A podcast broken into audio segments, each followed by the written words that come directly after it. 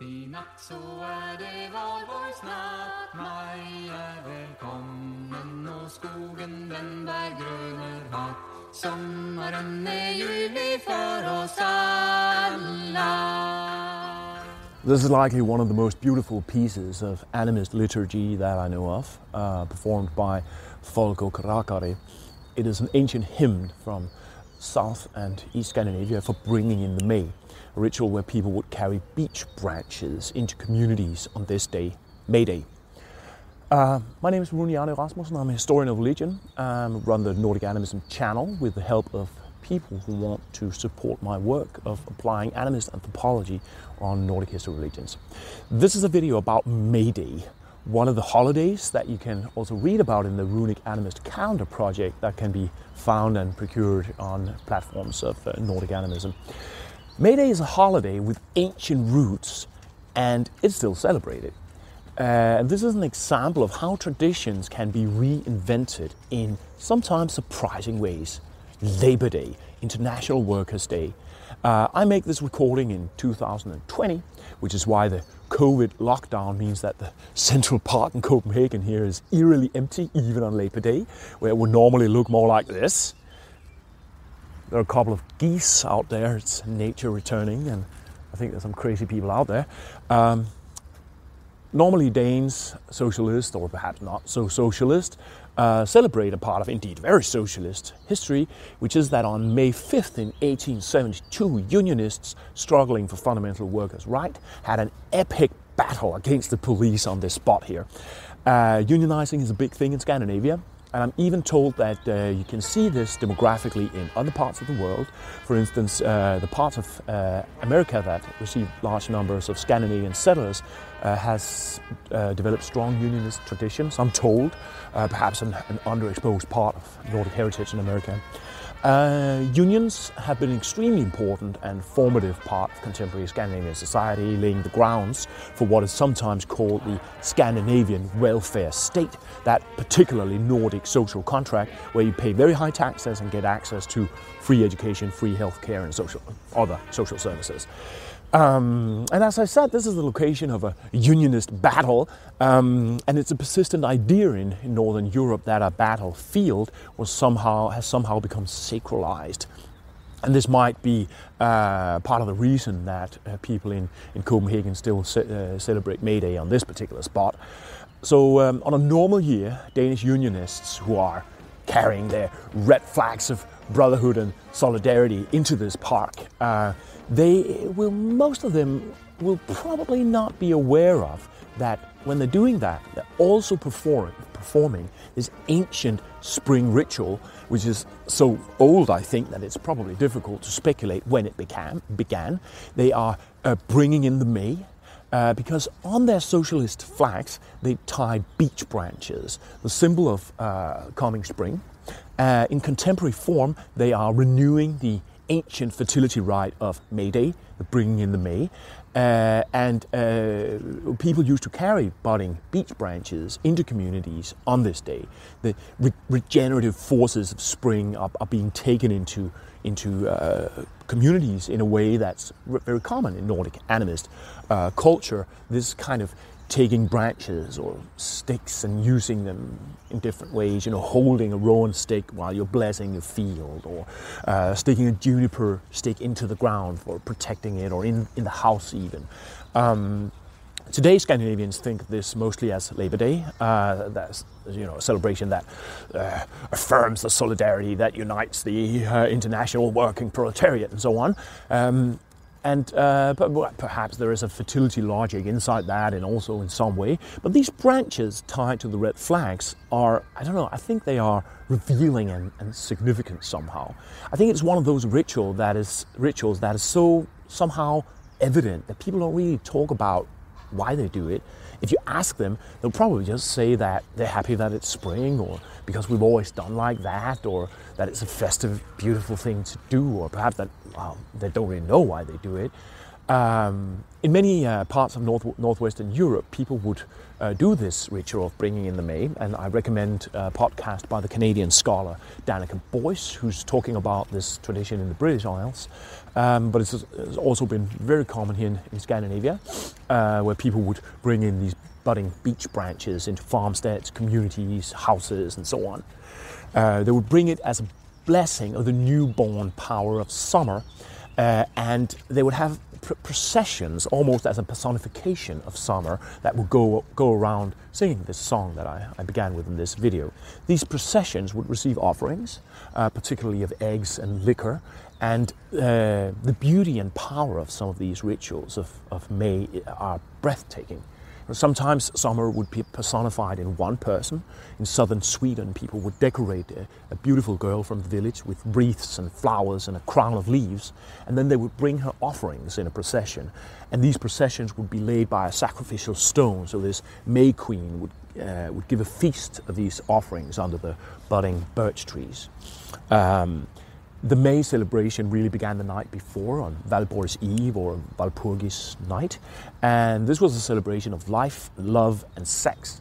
Uh, people would blow horns, and a Swedish observer describes his, his deep emotion with the sound of these horns between the hills on Valborg's Eve. He writes, He who has grown up by the, the tones of these horns thrives by them as long as he lives. Here we hear at our pyre the messengers of spring proclaiming what no human word can say. It is the innermost of all music and it leads to the heart of our culture. Um, in some areas, people would erect maypoles, and uh, in some areas, people had maypyres. Uh, and people had wild, erotic parties where May queens and May kings were elected and ritually married. Sometimes these symbolic marriages would include literal connections, people would actually have sex. Um, in, um, by, by the Valborg pyres in Jutland, there would be a ritual proclaimer who would call out the ritual couple with this formula here. Hear, old hags, come see the pyre. It burns for, and then a man's name, it burns for, and then a woman's name. He shall hold her, he shall fuck her, and he will never forget her until Valborg's Eve returns. um, there are also cases of people using cup marks, these ancient rock carvings, as a, uh, as a site for ritual sex in order to invoke fertility. It's a slightly a different story. Uh, but the name uh, Valborg is Christian. It derives from a rather relevant saint, and uh, I doubt very much that Scandinavians paid her much attention. Uh, I actually think that the logic behind May Day is to be found in the, in the lunisolar reckoning, the pre-Christian lunisolar reckoning, where the first of a lunar month is somehow charged. And I think this uh, it, it is a threshold where you move into that moon or that moon month. And without knowing for sure, I suspect that it's that kind of logic that made the threshold into this perhaps most beautiful month of spring, so particularly charged. Uh, and, um, and then it has probably been, been transferred to the, to the solar calendar, which is why it's, today it's May 1st. But it's kind of speculation. Um, in the Nordic context, I also suspect that the name Valpurga or Valborg in Valborg's Eve might have been more closely associated with a particularly uh, or particular uh, medieval ballad, which is a love story between a princess called Valborg and Axel Thordsen. Um, Valborg, at some point in the story, she gets so angry because he's offered the hand of the wrong guy that she darkens as soil. And the verse states that uh, this shook and trembled the Åsahall. The Åsahall. I, I, don't know, somebody schooled in linguistics will have to explain me why exactly that word sounds very much like saying the Hall of the Aesir. Um, might be a uh, superficial similarity. Sometimes surfaces can be deceiving uh, and in, in these things, or, or, in fact extremely conductive of meaning, uh, as I've uh, addressed in a couple of videos. Uh, Valborg's reaction also seems similar, evocative of the reaction of the goddess Freya, uh, her outrage when she's offered to become the wife of the giant Thrym. Uh, I'm not saying that people made this association between Valborg and Freya. Uh, perhaps someone did at some time far back in history. It's pos- impossible to know. Most people through history certainly didn't see a similarity or connection. Um, But what I am saying is that rather than some boring and pretty bland saint, uh, the name Valborg may rather have been associated with high passion and assertive female power, uh, you know, issues that do do kind of speak to the theme of this celebration, which is perhaps one of the most beautiful seasonal celebrations uh, of the year.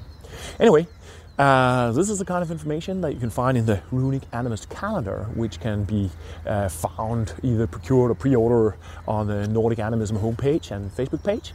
Uh, and it also has an edition of the May hymn uh, that I played a little snippet uh, for you in the, the, beginning of this video. Uh, and you can also patron support my attempts with renewing our knowledge of Nordic history of religions with animist anthropology in order to uh, see Nordic history of religions as rejected animist knowledge forms. Right. And on this note of Labor Day and May, May Day, I also feel like just speculating a little bit about the alignment between animism and contem- contemporary political positions, such as socialism. Mm, isn't there something that feels socialist about animism, or rather something that feels animist about socialism? Uh, you know, animism is really a much bigger, perhaps deeper, perhaps more general thing. Um, socialism is a very assertively modern way of understanding the world, a uh, very specific construction of how to build a just human society in the industrialized age. And a strategy, by the way, that, that uh, doesn't always work. Sometimes it, it does kind of work a little bit, and sometimes it has uh, failed also rather catastrophically. Um, um, and I'm, I'm not sort of thinking this through right. Um, but my, my, preliminary thinking is that I see a sort of an animist note in the way that socialism looks at community. Uh, community in socialism is something you do. It's a very active thing. Uh, it comes from our active or even activist making this community happen. Uh, and that is uh, the, the ide- socialist idea of solidarity, a very action oriented way of understanding togetherness as something you create.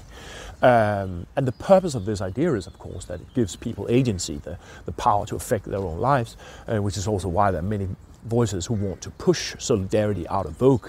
Um, and you can compare this, if you compare this to more identitarian or nationalist ideas of uh, togetherness, then you find that both animism and socialism reaches uh, out of the human or out of the individual in forging community where nationalism, like Christianity, reaches inside the human being, what, uh, trying to create identity, looking for criteria for sameness. Um, so if you have like nationalist ideas such as Danishness or blackness or whiteness or uh, even culture or culture spirit, Kulturgeist, notions of race, all these ideas, then uh, they are inherent qualities in a person that creates uh, a base for sameness or identity. Uh, and animism and socialism looks out of the human being and creates relationship with an other uh, or with the landscape uh, instead of looking inside to create identity.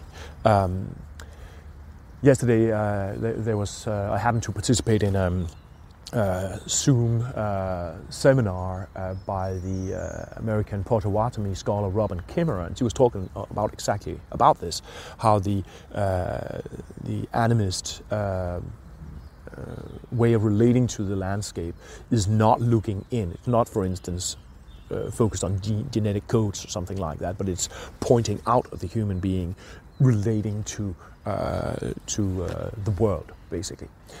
Um, Cool. Thank you for listening in and uh, see you around.